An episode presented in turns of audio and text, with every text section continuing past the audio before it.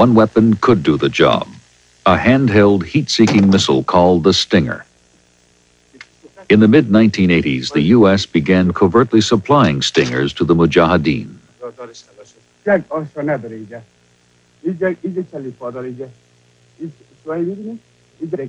The balance of power began to shift. For a Stinger, helicopter is just a sitting duck. If it is within the range of the Stinger, then uh, the Stinger operator, I mean, will, uh, will aim it. Uh, aim at a Stinger, then go for a super elevation, then he will make adjustment uh, according to the movement of the helicopter. Then you, you fire, and you will see a big explosion. Flames and smoke will go up. Hello. Welcome to another episode of the Lions Led by Donkeys podcast. I'm Joe. With me is Nick. Yo, Uh, so we're on part four of the Soviet-Afghan part War. number four. Uh, Nick, what what do you know about Operation Cyclone? Nothing Nothing at all. I've actually heard of it, but I know nothing of it. A lot of people have heard of it, but a lot of people are not sh- quite sure. I'm sure you've heard the story of how the Mujahideen ended up with Stinger anti-aircraft missiles. I'm actually not. So I'd actually love to learn. You're killing me. I kind of figured you'd heard of that. Um, well, it it's become really really popular. Uh, they made movies about it, of course, on the side of the CIA. Um, Yeah, our our third co-host, because uh, our fourth is kind of a fat ass and a dick. Steven Seagal. Yeah. he's not. He is. I, I would like to point out Steven Seagal is not a co-host. He's holding us hostage. He's sitting here watching us and rubbing his belly button. Ugh. So, we are going to talk about Operation Cyclone on this episode and how it came to be and the truth behind its uh, uh, the aftermath of Operation Cyclone. So, we are going to talk about the Afghan War for obvious reasons. It's series run. Yeah, And we're also hope so. going That's what I showed up for. we're also going to talk about the the aftermath of CIA meddling in the region. Mm. Fun fact, not good, Nick. It's not good. Has Um, the CIA done anything good? I don't know. Yeah. Um, so, for the last few episodes, we have talked about how the Soviets got bogged down in Afghanistan. Um, the Soviets were not winning, and they certainly they weren't losing. They were just kind of stuck. Uh, the Mujahideen, for the most part, were uh, armed with small arms and some landmines.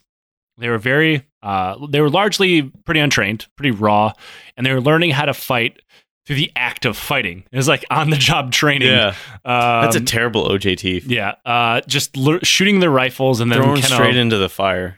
Hoping for the best. Yeah. Um, it worked, I guess. Uh, Yeah. So, while it is true, the Soviets began to learn through trial and error how to become better fighters, which we have talked about. Uh, they did not become well armed, well trained, empire destroying rebels without a massive amount of outside help.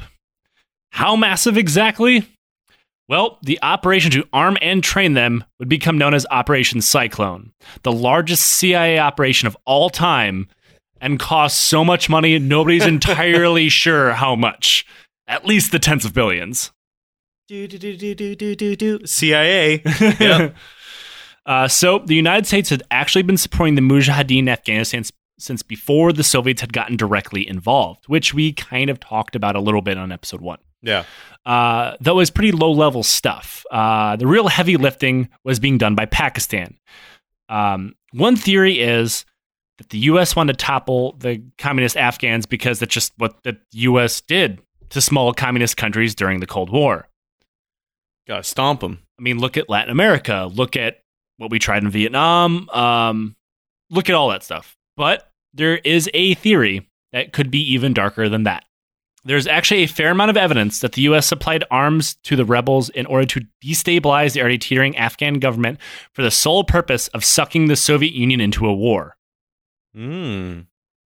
Uh, now, remember, the Soviets and Chinese kind of openly supported North Vietnam, dragging on our war of attrition there.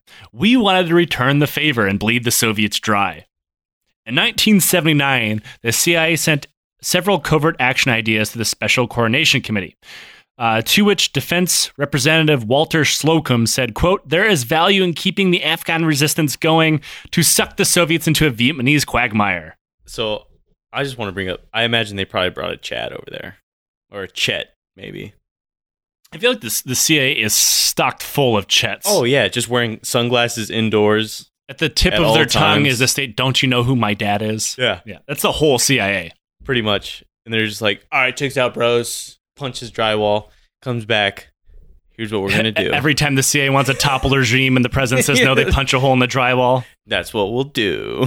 So, intelligence officer, and this is his real name, Yes. Yes. I love names. Arnold Horelick, Yes.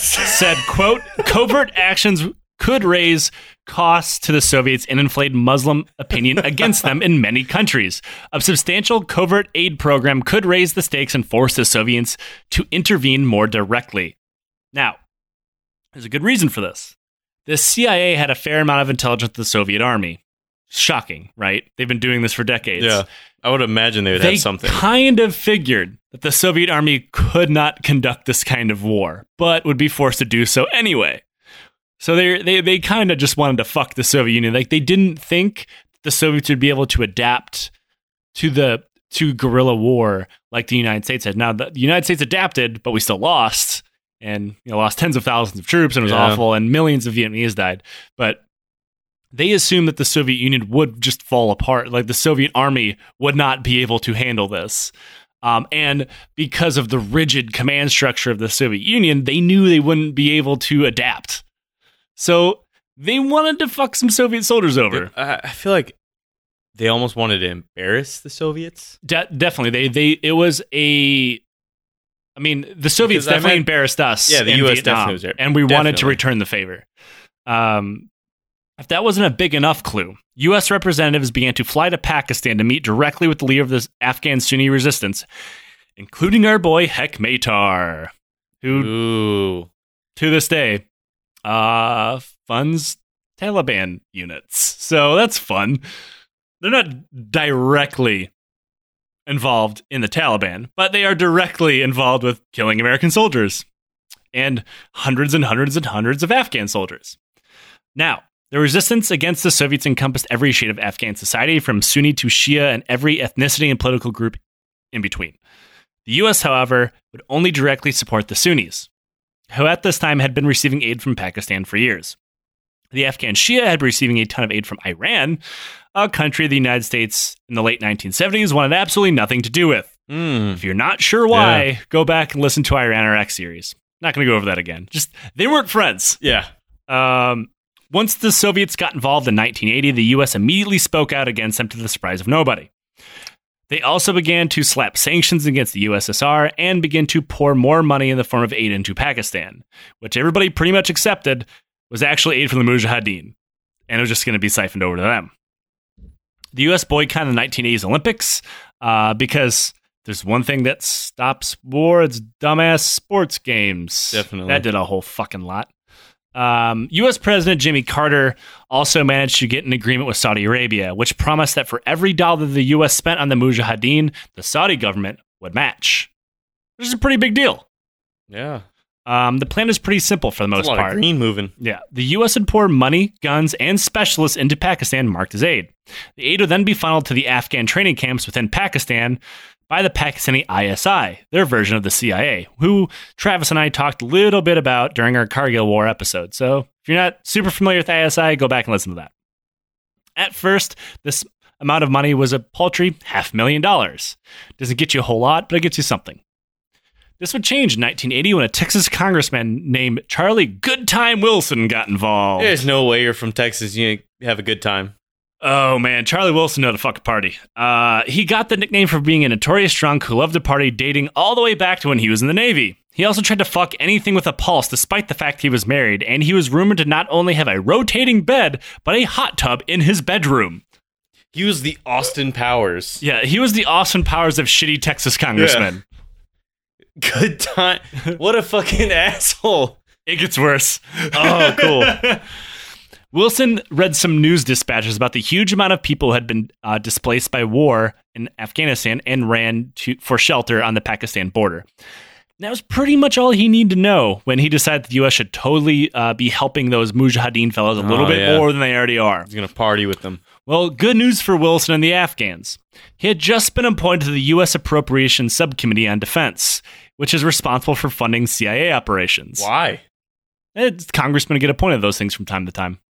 So after a night of heavy drinking, Wilson called up his staff of the Committee of Appropriations One of those drunk calls you make. and requested aid going to the Mujahideen to be doubled. And it was, without any other questions being no asked. questions asked. Like, sir, your uh, words are slurring. Congressman Wilson is naked. Yeah. Uh, we should probably listen to him. Um, more than that, Wilson wanted to go to Pakistan to visit the goddamn brave fighters himself. He did that too. What? The night before, however, uh, he was due to be getting on a plane going to Pakistan, and Wilson got drunker than shit, as he tended to do, and did a whole bunch of coke before running over some guy with his car on the Key Bridge in Washington, D.C. How'd that go? Uh, he faced no re- legal repercussions whatsoever. Just jumped on a plane Yeah, and flew to sound- fucking Sounds Pakistan. about right. Yeah. I feel like he just backed back, like just backed up to him, like threw some money on him. Like, sorry about that. Clean yourself up, kid. yeah, threw a towel on him. I Once- want the towel back. fucking drove off. Once there, Wilson became fast friends with the military dictator of Pakistan, Zia ul Haq. They bonded over whiskey and prostitutes. You like getting fucked up and not remembering your day as well? Fuck yeah. you like doing lines off hookers' butts? Well, uh, Did we just become best friends? Want to do a line off my butt? Hell yeah, dude. Al Haq told Wilson that they definitely needed more money for the glorious freedom fighters of Ooh, Afghanistan. sugar hole snorting. Wilson agreed without hesitation. Al Haq's motivation for this was twofold. One, he was legitimately scared that if the Soviets succeed in Afghanistan, they'd come for Pakistan next. Two, Al Haq, the ISI, and everyone in between and in the middle of the Pakistan the government. ISI kind of sounds like a tech group. Uh, it, it would be actually, I would say Google, but more nefarious. But that it was not true at all anymore. They Uh, sound like a shitty tech group at a mall. they're like if Google also had people who just shot people instead of selling your information to the CIA, Oh, but only shot good people. ISI sucks. I hate them. they sound terrible. They're somehow worse than the CIA on a regional basis. They just don't have the power to be as terrible as the CIA. Shame. Um, so every level of the Pakistani government was pilfering funds from the Americans uh, that they were sending over for the Mujahideen. A good percentage of weapons being sent over were stolen and sold for profit on the bra- black market, the proceeds going directly into the ISI's pocket. Good time Wilson still sending letters to his boy.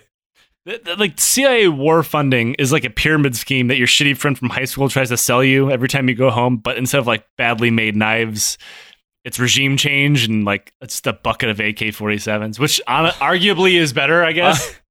I honestly like watching bad knives, like bad knives advertised in commercials. The CIA is the global version of vacuum Cold salesmen.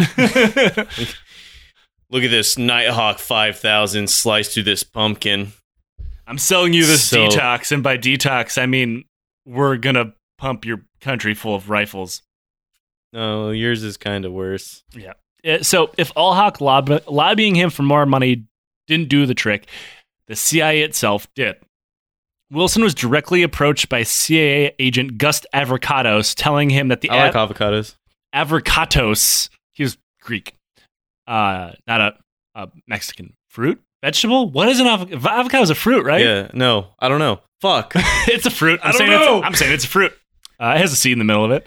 Uh, it's a giant one, yeah. yeah. So he told Wilson that the Afghans needed oh, Fuck, forty gonna million so more dollars. This directly violated a CIA policy about directly lobbying Congress for money. I'm not sure what part of that is funnier.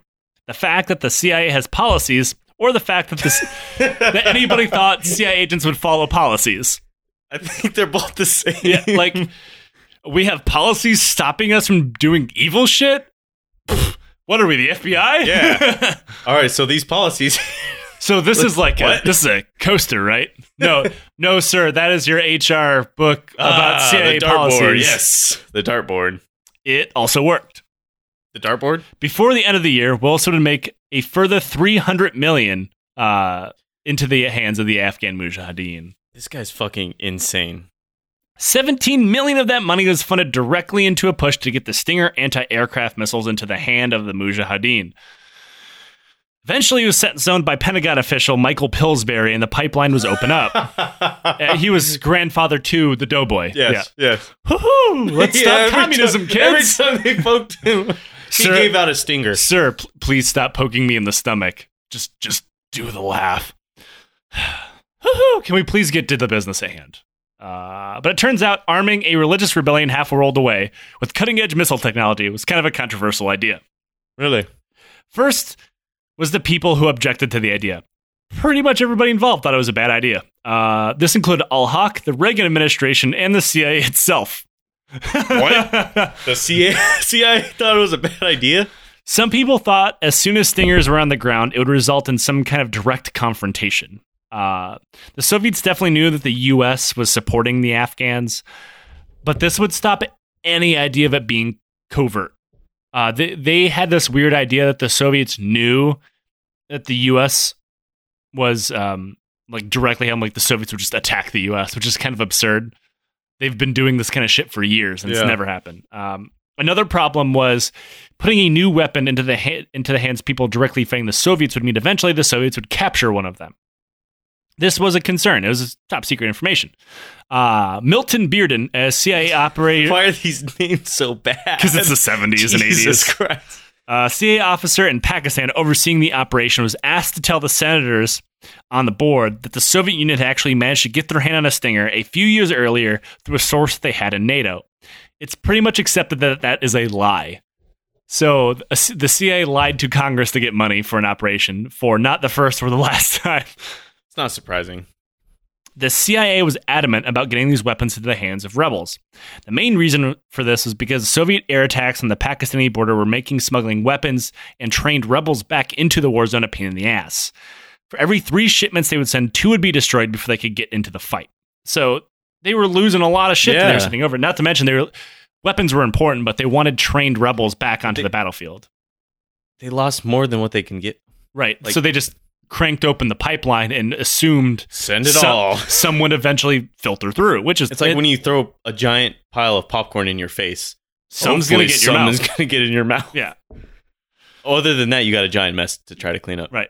Uh, on several occasions, the Soviet Air Force just said "fuck it" and bombed the camps directly inside Pakistan, uh, resulting in several clashes between the two sides' air Yeah. forces. I don't think they're allowed to do that. Yeah, they didn't give a fuck. yeah. Jack Devine, which sounds like a porn star, Yes. Another bad name. was the man put in charge of actually finding these weapons. He was given a presidential memo and sent off to the military to procure them. The military told him Jack Devine. Jack Devine could not have these weapons. Oh no, it's Divine. because the U.S. military did not even have them itself yet. Devine had to call the White House and have the president dr- intervene personally to get the military to actually give them the missiles. Eventually, 2,500 missile systems and a totally unknown number of missiles found themselves into Afghanistan.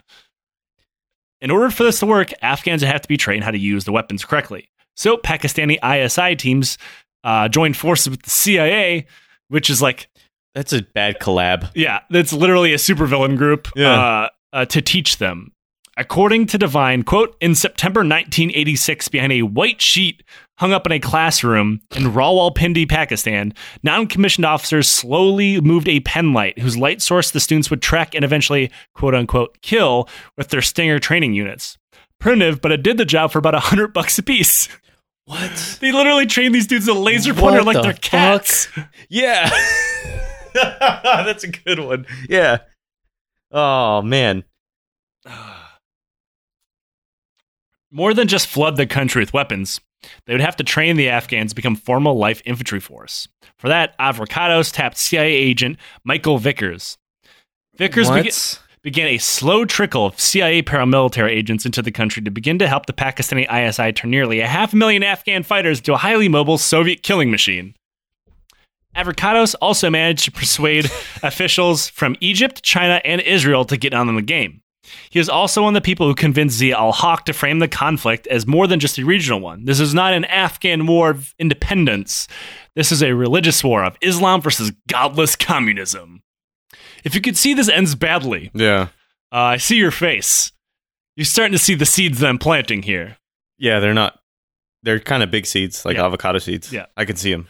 Al Haq himself pivoted, pivoted to be more of an Islamic conservative, using the American president, Ronald Reagan, as an example how to interject religion into politics. CIA money also flowed into madrasas. Uh, are you familiar with what madrasas are? They're, No. It's a religious school. Oh, okay. In these schools, Afghan refugee children, along with Pakistani kids, were indoct- indoctrinated with militant Islamic teachings, with school books paid by the uh, paid for by the U.S. government, developed by the University of Nebraska at Omaha, and printed in Houston, Texas. I fucking hate our country.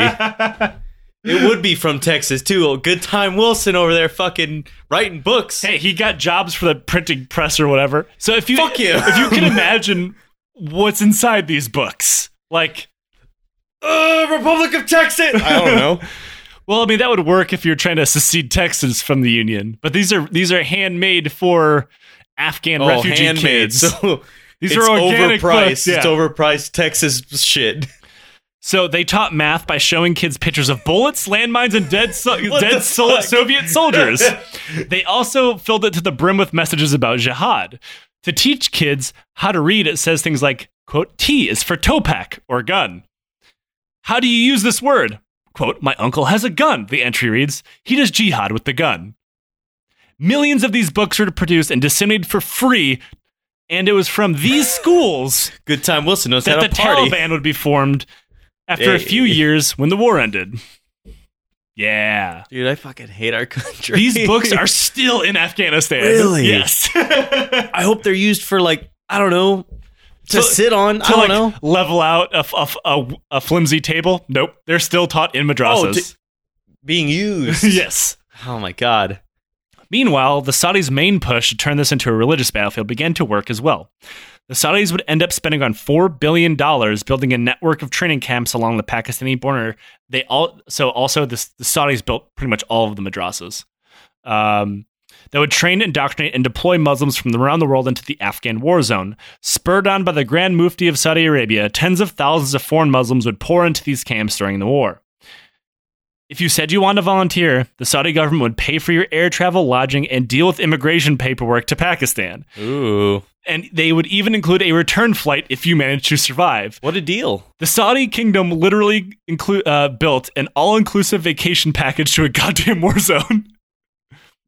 That's nice. So if you were to pick one of the people who happened to take one of these flights and make it the worst person ever from Saudi Arabia, who would it be? That's actually kind of hard for me. A young And all- Saudi by the name of Osama bin Laden. Oh, okay. oh, fuck. Jesus Christ. Yes. so Osama bin Oh my Laden God. was uh, a family member. I member. forgot he was from Saudi. Uh, he- Holy shit. He is the son of a um, of an incredibly rich construction Yes. magnate. Um, Who has ties with the Bush family? he uh, he would not exactly be a rebel leader, as a lot of people like to put him. He was a money guy. Um, Did He helped- that get him his power though? Uh, It definitely laid the he definitely laid the groundwork for Al Qaeda. Yeah. Um, around this, something of a tourist industry was formed.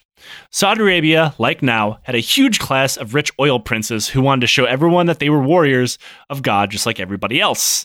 So they would pay their way into Afghanistan, get a picture of them firing a gun at some faraway target, and get the fuck out of the country before anything could happen to them. Like, could you imagine? the Do it for the gram, and like Yeah. fire an RPG to Soviet convoy they, they literally went to war for the clout. Like, the, Yeah. That's a great way to put like put it. These foreign Muslims would eventually become known as Afghan Arabs. Uh, they were pretty unpopular amongst their Afghan hosts. Uh, they were driven mostly by their religion, unlike the Afghans who were driven by nationalism. Also driven by the followers they would gain. yeah, on the 1980s social Yes. media. Um, The cork board. Now, it should be known that the vast majority of Afghan rebels were very religious. Afghan society in whole was very conservative, but they were nationalists. They were fighting to free Afghanistan. And then they would, you know, fight over what was left of Afghanistan It was all over who would control it. But they they were nationalists. These Afghan Arabs injected a completely different scene into the already confusing kaleidoscope of rebel groups. They were incredibly hardline Muslims and judged the Afghan versions of Islam to be less pure than their own brand. Um, like wherever the Afghan Arabs went, uh, they weren't huge fans of all the people they worked. Like, there's a reason why like all the Al Qaeda camps in in Afghanistan later on were all foreigners. Like, very few Afghans wanted to work with Osama bin Laden, and like the Taliban. After the 9/11 attacks, the Taliban offered to give Osama bin Laden up to the United States because they didn't fucking like him. Like, well, he's not one of us. He's not a member of the Taliban. Yeah. uh, in in re- in exchange for recognizing them as the government of Afghanistan. That was it. We said no. That's that's not surprising to be Yeah. honest, because I imagine they probably played the they didn't want to give up Bin Laden. That's exactly what they did. Yeah, and we started bombing them. Yeah. Still more countries uh, accepted the Taliban as the, the rightful government of Afghanistan than ever recognized the Confederate States of America. So they had that going for them. Yeah. So back uh, back in the 1980s, the importance of these foreign fighters has been massively blown out of proportion over the years. The bulk of them did not arrive until 1986 or later, when the Soviets were already planning on pulling out, meaning they weren't really needed anymore. It have a much bigger impact, however, on the Afghan civil war that would erupt in the 90s when the when the PDPA finally collapsed. What did have an impact on the war, however, were the Stinger missiles, which were finally hitting the battlefield. In 1986, for the first time in the war, I wonder if they had a hard time at first. Like, I don't know if I can do this. It's not a laser pointer. uh, they had pretty roaring success. We'll Really? say, yeah. Uh, so the training worked. oh yeah. Uh, so kind of. We'll get to that point. Okay. Uh, so for the first time in 1986, Stinger uh, Stinger missile began uh, began to shoot down Soviet helicopters. On September 26, 1986, after a week of traveling, uh, several dozen Afghan rebels with the missiles hunkered down near an airfield used by Soviet forces outside of Jalalabad in northeast Afghanistan. That afternoon, a Soviet air patrol returned to base. Uh, the Afghans hoisted their Stingers to their shoulder- shoulders, switching on the guidance systems and locking onto the heat signatures of the helicopters overhead. The first missile, fired by a guy named Gafar, the group's leader, shot out of the launch tube, quote, traveled the prescribed six meters of its launch charge, and then the rocket motor failed to ignite. The missile fell to the ground, clattering among the rocks until the momentum was spent. The Afghans then panicked and kicked the missile off the edge. The other two gunners each brought down a Soviet helicopter, however. Gafar reloaded and fired again, bringing down another. Fuck, three helicopters Yep. The effect. out of the four missiles. yep, it's not bad. Uh, Yeah, that- it's pretty good. actually You're batting three for four It's for actually so. Um, there's an expected amount of failure for these things, Right. Um, and that is way better uh, than like it, I, I think. So the CIA, going off of mostly firsthand accounts, which can be badly inflated to make themselves sound better, said that at best the Stinger missiles hit their target or at least worked seventy percent of the time. Uh, they expected less than fifty percent, Mm. so it worked. Seventy percent of the time it worked every time. Yeah, that's right. Uh, the effect on the Soviet forces was immediate. Though it should be pointed out that the rebels had actually had their hands on a few surface to air missiles before then in the form of the Soviet SA 7. But the SA 7 was, for a lack of a better term, a piece of shit. Even when it, when it was used 100% correctly by trained experts, which the rebels absolutely were not, the success rate was only about 3%. That is terrible. what was it used for? This surface air missile. At, not at three percent. No, uh, well, I mean, the Stinger is super hit and miss as well. Um, the Pakistanis also got a huge amount of Stingers because, of course, they did, and they they once fired 24 missiles at one helicopter and it did not hit once.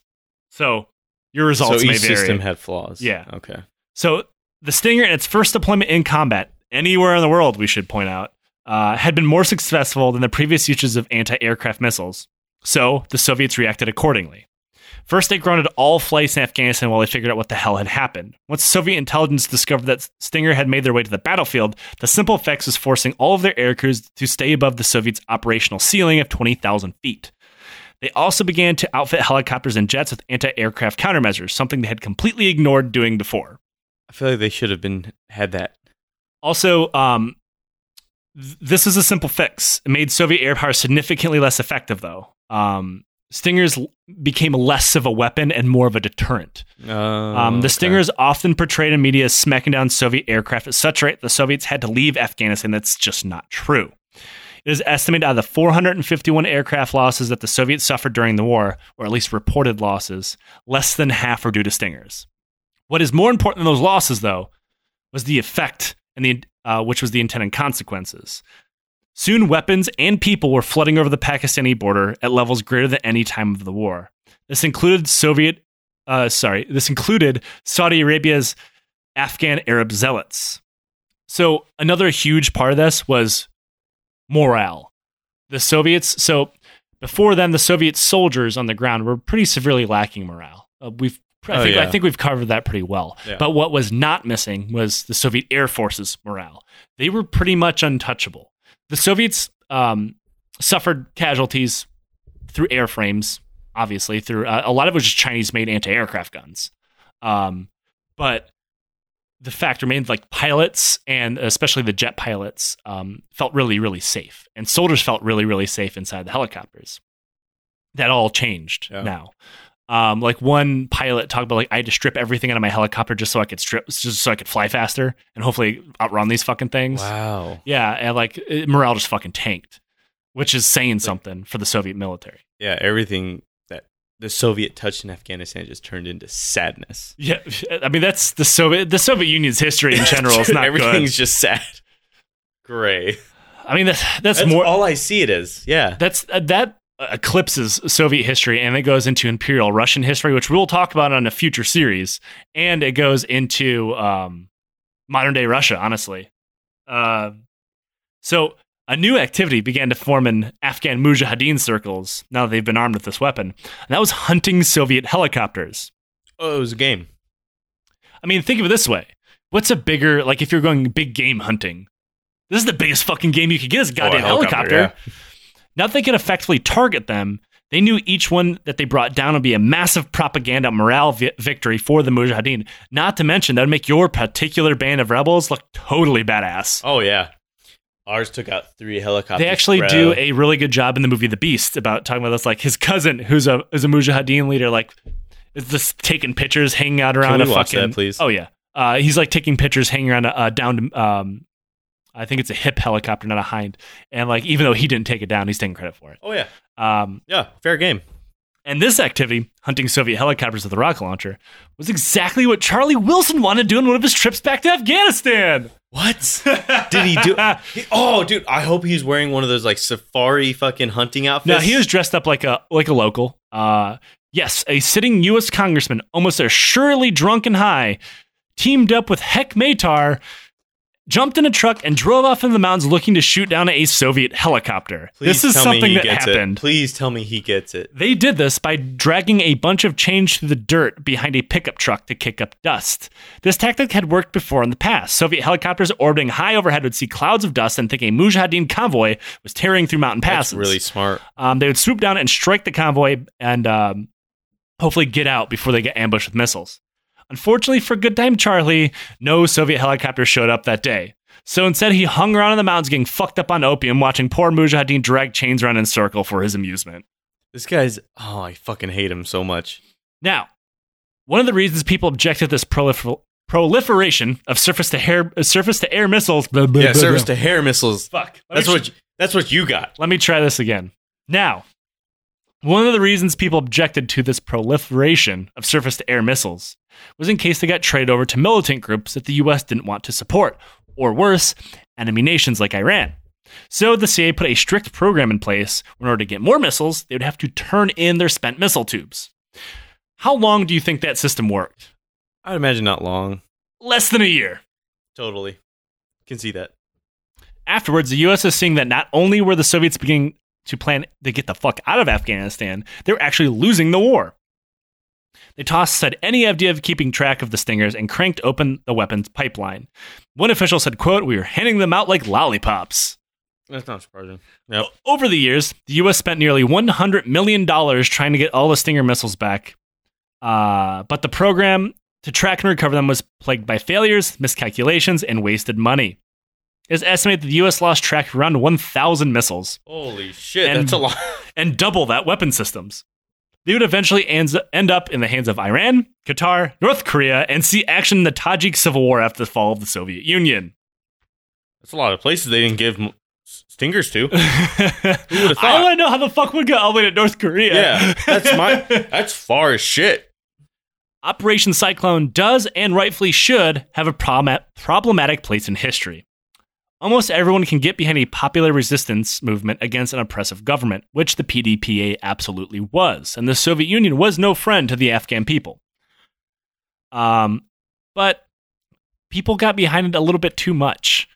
This included having a Rambo movie dedicated to the brave Mujahideen Oh. of Afghanistan. It's Rambo 3, by the way Yep. and glowing articles written about them in publications like Reader's Digest. Those are both things that totally happened. Now, the real problem laid in the motivation and means by which the powers that ran Operation Cyclone operated. The CIA in Pakistan framed the conflict as a religious one, and the Saudi funded schools uh, to spread the seeds of militant Islamic fundamentalism. Those two things do not work well together. This effectively weaponized an entire religion in ways that we have not seen since the Crusades. These seeds would eventually bloom into the Taliban, Al Qaeda, ISIS, and other terrorist groups around the world. Though it cannot be said that everyone in the region was blind to the dangers of whipping up religious zealots. Benazir Bhutto, who had become Prime Minister of Pakistan in 1988, was slowly become terrified at the growing power and influence of these militant groups as the entire border region fell out of the state of Pakistan's control and more under the control of these groups. During a meeting with George H.W. Bush, who was vice president at the time, she said that they were creating, quote, a Frankenstein. Oh. In 2017, Benazir Bhutto was assassinated by Islamic militants connected to the Pakistani Taliban while traveling to meet with who else but the Afghan president Hamid Karzai. And that's our episode Yeah, that's this a week. curveball. Yep. Fuck. So, can you can you at least okay? Did Good Shoot. Time Wilson ever get anything? Like What do you mean? Get he's an asshole. Uh, he ended up getting in trouble for a few things. Uh, but I mean, people generally remember him as Good Time Charlie. Like he was portrayed pretty favorably by fucking Tom Hanks in a movie. Oh, Tom, no. And- oh, fuck. And, yeah, I think I know what movie you're talking Yeah. about. I can't think of it, but I know. I think I Charlie know. Wilson's yes, War. Charlie Wilson's War. There we go. Where, yeah, Where it was kind of lighthearted for it, it was all like fun and games. yeah, what it actually was. Yeah, I mean, it's it's certainly problem. It's a problematic history. I mean, you can be torn on the subject of fighting imperialism, which this absolutely was, and also not being in favor of the CIA plunging an entire region into generations of civil strife, which Yeah. they did. Uh, It's I don't know. It, it, it's hard to place this in history because like it's one of the few CIA programs that you could like kind of see the point for, but also it's the CIA, yeah. so they have to do something awful, Nothing ever good comes from whenever we talk about the CIA. or the ISI for that matter. But yeah. Yeah, yeah. Honestly, uh, so, so Nick, how do you feel about being sad? honestly, the last episode got me more than anything. Even though I did have my favorites in that episode, this one, I just wanted to see Good Time Wilson get it, and he never got it. He's just an asshole. No, he's he was definitely he definitely never faced repercussions, and you know uh, Gust Avrakotos ended up getting a little bit of trouble for something else, but like retired CIA agent, nothing Yeah. nothing bad really ever happened to him. Um, really, the only thing bad that happened to anybody were the people in the region. Yeah, I mean, to this day, uh, it's like called the Northwest Frontier Province in in Pakistan. It's almost completely out of government control and controlled by the Pakistani Taliban yeah, who were directly related from the madrasas that Saudi Arabia built to help us. yeah, Yeah. Embarrass the Soviets. Right. Yep. All this, you know, like the, the meme is, look, we own the libs. Like that it, in the in the Cold War is like the the SpongeBob and Patrick with the with the city burning down behind. Like, yeah, look, Patrick, we own the communists. yeah. Like when you point at the kid that farted in class, we're pointing at the Soviets that farted. It's horseshit. It's like farting in an elevator and blaming it on somebody else. Yeah. So that is our episode this week. Now that we have uh, we've brought the Afghan war into the present day. So how many more parts you? A lot. Uh, I would assume at least three more. Um, so As long as nothing worse. wait, it gets worse. Yes. Uh, so I knew it. I hope everybody kind of like to see um, because there's there's been multiple shows and, and news segments about how these wars are directly related, um, and how it, it carries over to the present day, and it absolutely does. So I wanted to chart that for an episode. This one definitely does. Yeah, and, and I wanted everybody to kind of see those things are connected. A lot of people were, uh, I mean, most people were aware of the Stinger missiles. Um, most people were not aware of us literally printing out school books for madrasas in Ah, Texas. That's crazy. and I actually have to thank um, our sometimes ho- uh, co-host and friend of the show, Travis, uh, for turning me on to that uh, research material. I had never heard of that before. It is not. It was not any of the the primary sources that I used, but I found a Newsweek article from the early '90s Really? that charted it. Yeah. Uh, nobody's entirely sure how many books they printed off, but they said it was like tens of thousands, and they did The fact find that they're some. still being used is Yeah. honestly reminds me of my school system. it was an NPR article from 2004 that said they were still finding those books. We're in- still in using old books. Yeah. in the public Um, so that's our show for this week. Uh, rate and review us on iTunes. It's greatly appreciated. Um, if you think what we do is worth a buck, throw us a dollar. You'll get one bonus episode a month, uh, access to our other shows early. If you uh, donate $5 and higher, we will try to get you a bonus episode per week. Um, it's honestly the best we can. Yeah, I can't wait for it. It's gonna be great. Um, you have to wear shirts. Buy one of our shirts. Uh, some of them are pretty cool. Some we even still have some used ones ready to go. We do not. We are not selling new Last shirts. episode we started the uh, ads for it, so uh, right now we're getting our sweat on. Uh, no. Uh, if you want to buy a book, buy one of my books because you still kind of support the show. Also, I need to keep my lights on. Um, Citizen of Earth is out. I've heard it's okay. So if you like military sci-fi, go and pick it up.